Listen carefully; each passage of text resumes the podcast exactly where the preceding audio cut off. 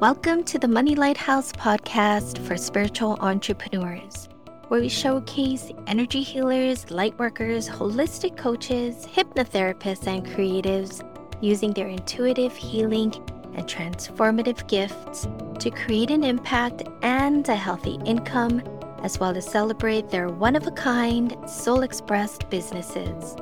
We'll take a look at the inspirational and insightful money lessons and messages in the world around us. I'm Michel Ai Reavis, your host and fellow spiritual entrepreneur, learning, exploring, and uncovering the gifts and the personal growth opportunities of a soul inspired business right alongside with you. Thanks so much for pressing the play button and listening. We hope you enjoy this episode.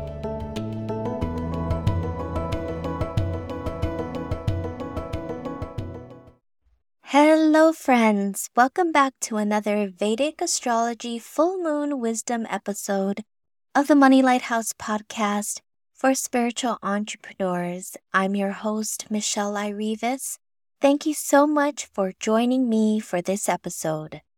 The first full moon of this year takes place in the lunar mansion called Pushya. The sun is at the opposite end of the zodiac, shining its light on the moon in the lunar mansion called Shravana. This Pushya full moon takes place on Thursday, January 25th for everyone around the world. You know, sometimes I feel like the moon is like a person or represents the people in our lives because what you shine on them is reflected back to you. I was just thinking about this recently. So if you're shining a light of joy, love, compassion, adoration, sweetness on someone, someone is reflecting all of that right back to you. On the other hand, if you are projecting thoughts and emotions that are challenging or negative, such as frustration, blame, shame, and anger on others, that's what you will experience in return. So I think that's why the moon is tied so closely with manifesting and why we hear so much about manifesting with the moon. It's a wonderful reminder that what's showing up in our lives or manifesting in our lives is a reflection of our energy, our vibration, and the source of those vibrations are our thoughts and emotions which are in astrology represented by the moon itself. It's so wonderful how everything is connected. So that's why I love doing these moon wisdom episodes with you. I hope you are enjoying them and you find them helpful. I especially love these episodes because the moon is my favorite luminary. The sun is beautiful and powerful, but for me, it's all about the moon. It's like a faithful friend that never leaves your side or never leaves you behind. I feel like the moon in all its stages serves us without fail, unconditionally and faithfully. Okay, let's get on to the nakshatra of this beautiful full moon in the lunar mansion Pushya. Pushya is the asterism that empowers us to speak, to speak our truth, our mind, and what's on our heart with eloquence and verve. Pushya pours on us great, confident oratory abilities.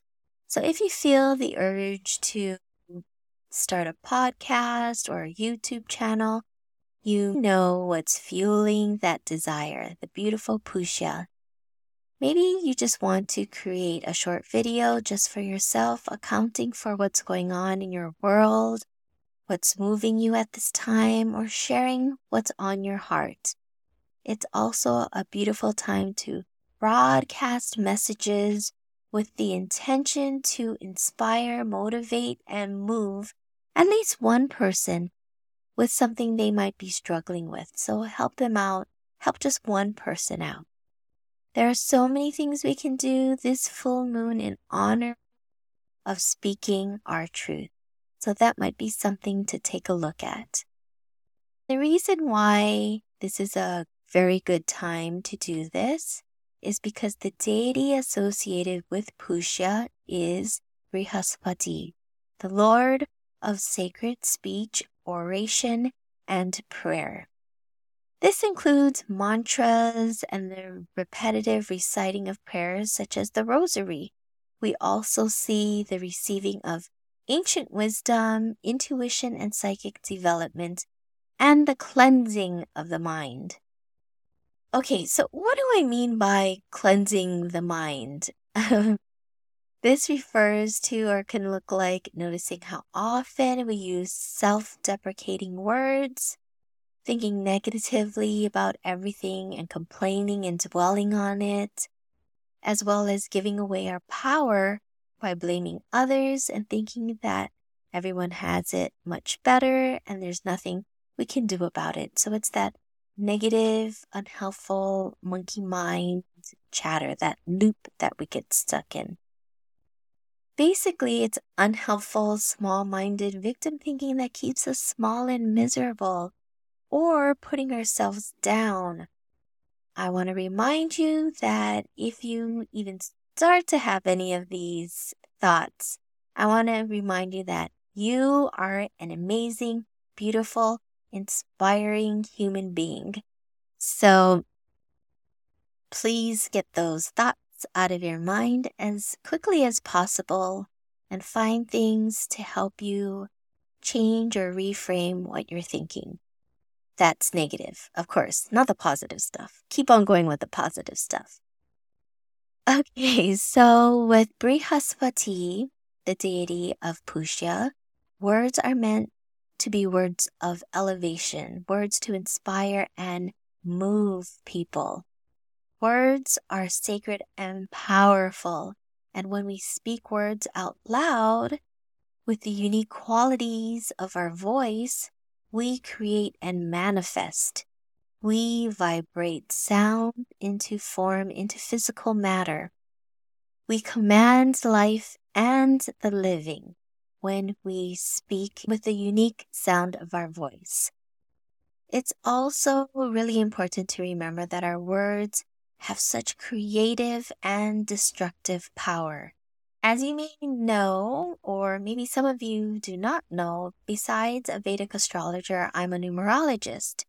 And one of the things that fascinated me about numerology, besides learning that numbers are symbolic and carry or express vibrational frequencies, is that letters are also symbolic and carry or express vibrational frequencies.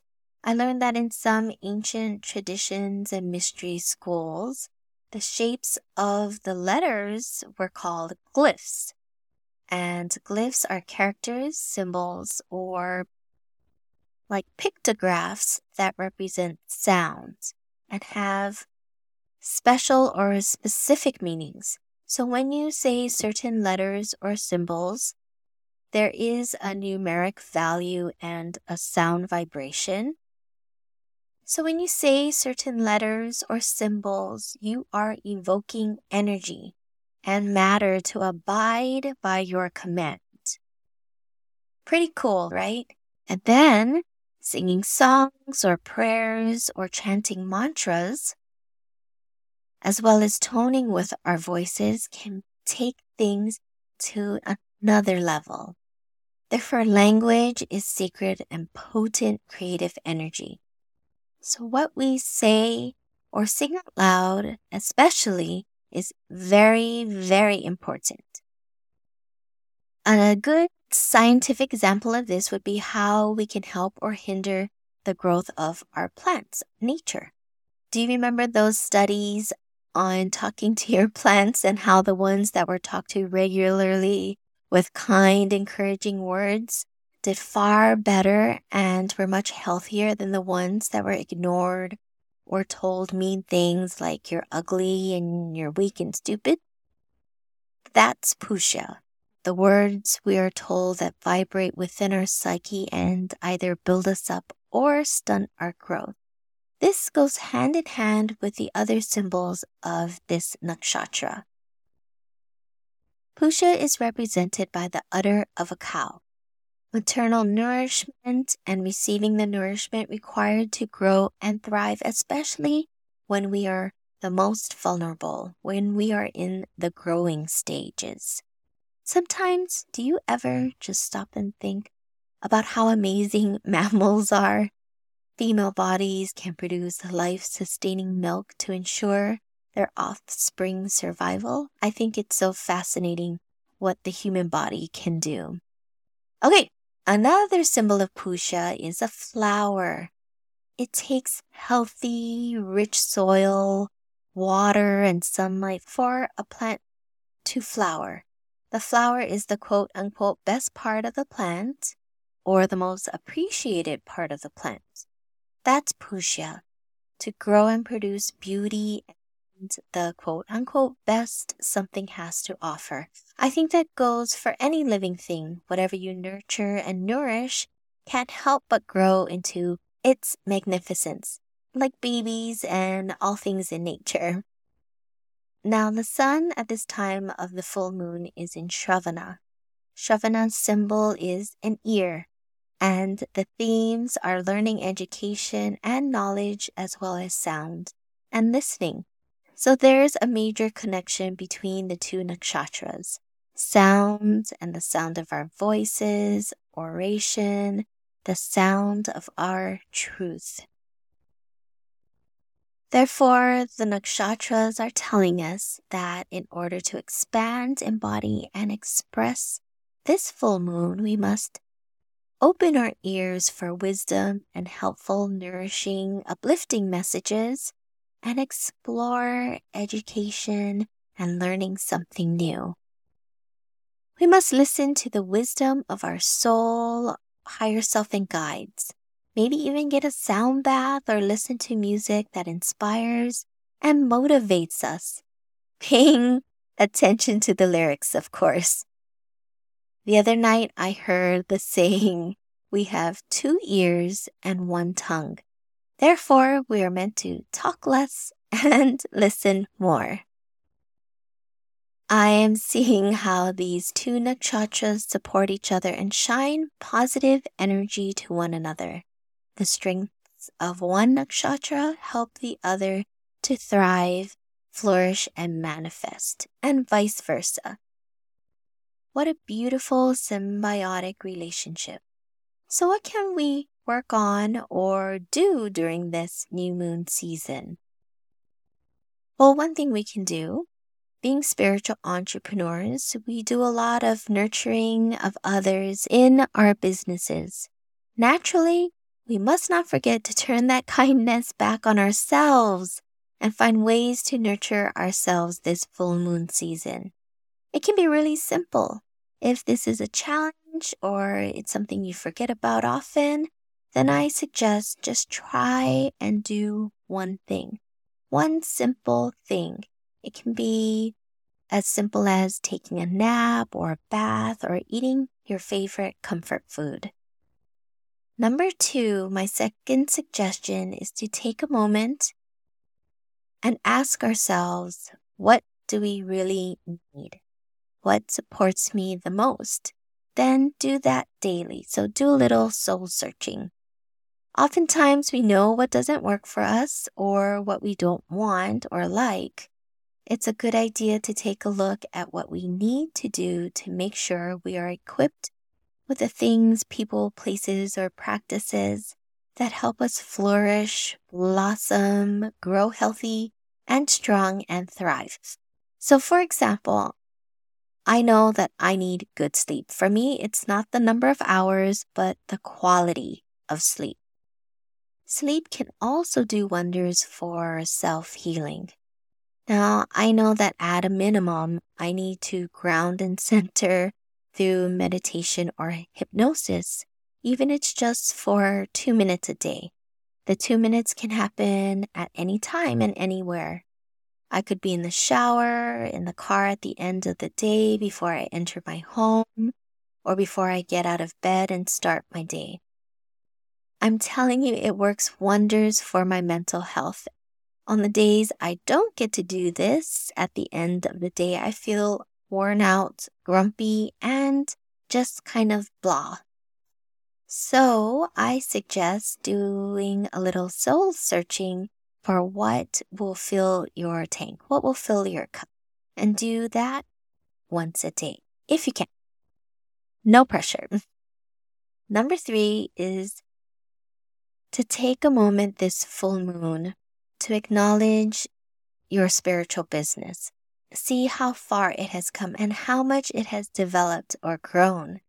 Remember where it started and how far it has come. Now, when you do this, instead of looking at how far it has not progressed or flourished yet, look at and acknowledge what has grown and developed. The other day, I was playing with a friend's baby in the kitchen, and I marveled at how much he has grown. I noticed he cut two new teeth and how aware and alert he is.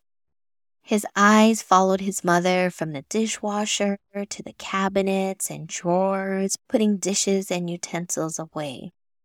He has such a delightful disposition and is growing into his own personality. He smiles, coos, makes eye contact, and engages with you now. If you think about it, we never roll our eyes or get frustrated with babies at the pace of their growth. So then I realized that my business is growing at its own pace, at its own rate. I cannot force or rush anything because it blossoms in its own divine, right, and perfect timing in reaction to its environment and to me. Ultimately, it's growing and it's a beautiful thing to witness. Now, instead of looking at where your business is not, I suggest start looking at how far it has come and be in gratitude for that. So during this full moon, maybe it would be healing and uplifting to take a look at our business beginnings and where our business is today and celebrate that. Okay, thank you so much for listening to this episode, my friend. I hope you have a beautiful full moon. Oh, but before we leave, let's pull a card for any additional messages from Spirit for us for this moon. Okay, this oracle card is from the deck Work Your Light Oracle deck by Rebecca Campbell with artwork by Danielle Noel. Okay, the card is Get Grounded. So, the beautiful artwork of Get Grounded is a woman sitting on the ground with flowers around her. I am imagining that she is chanting the green Tara mantra, giving thanks for nature and the gifts of earth. Okay, so this card is called Get Grounded. Okay, I'm going to read you what it says. You are being called to get grounded to ensure that your luminous field is clear and your inner well is full. If you're not grounded, it is all too easy to get swept up in other people's energy and mistake it for your own.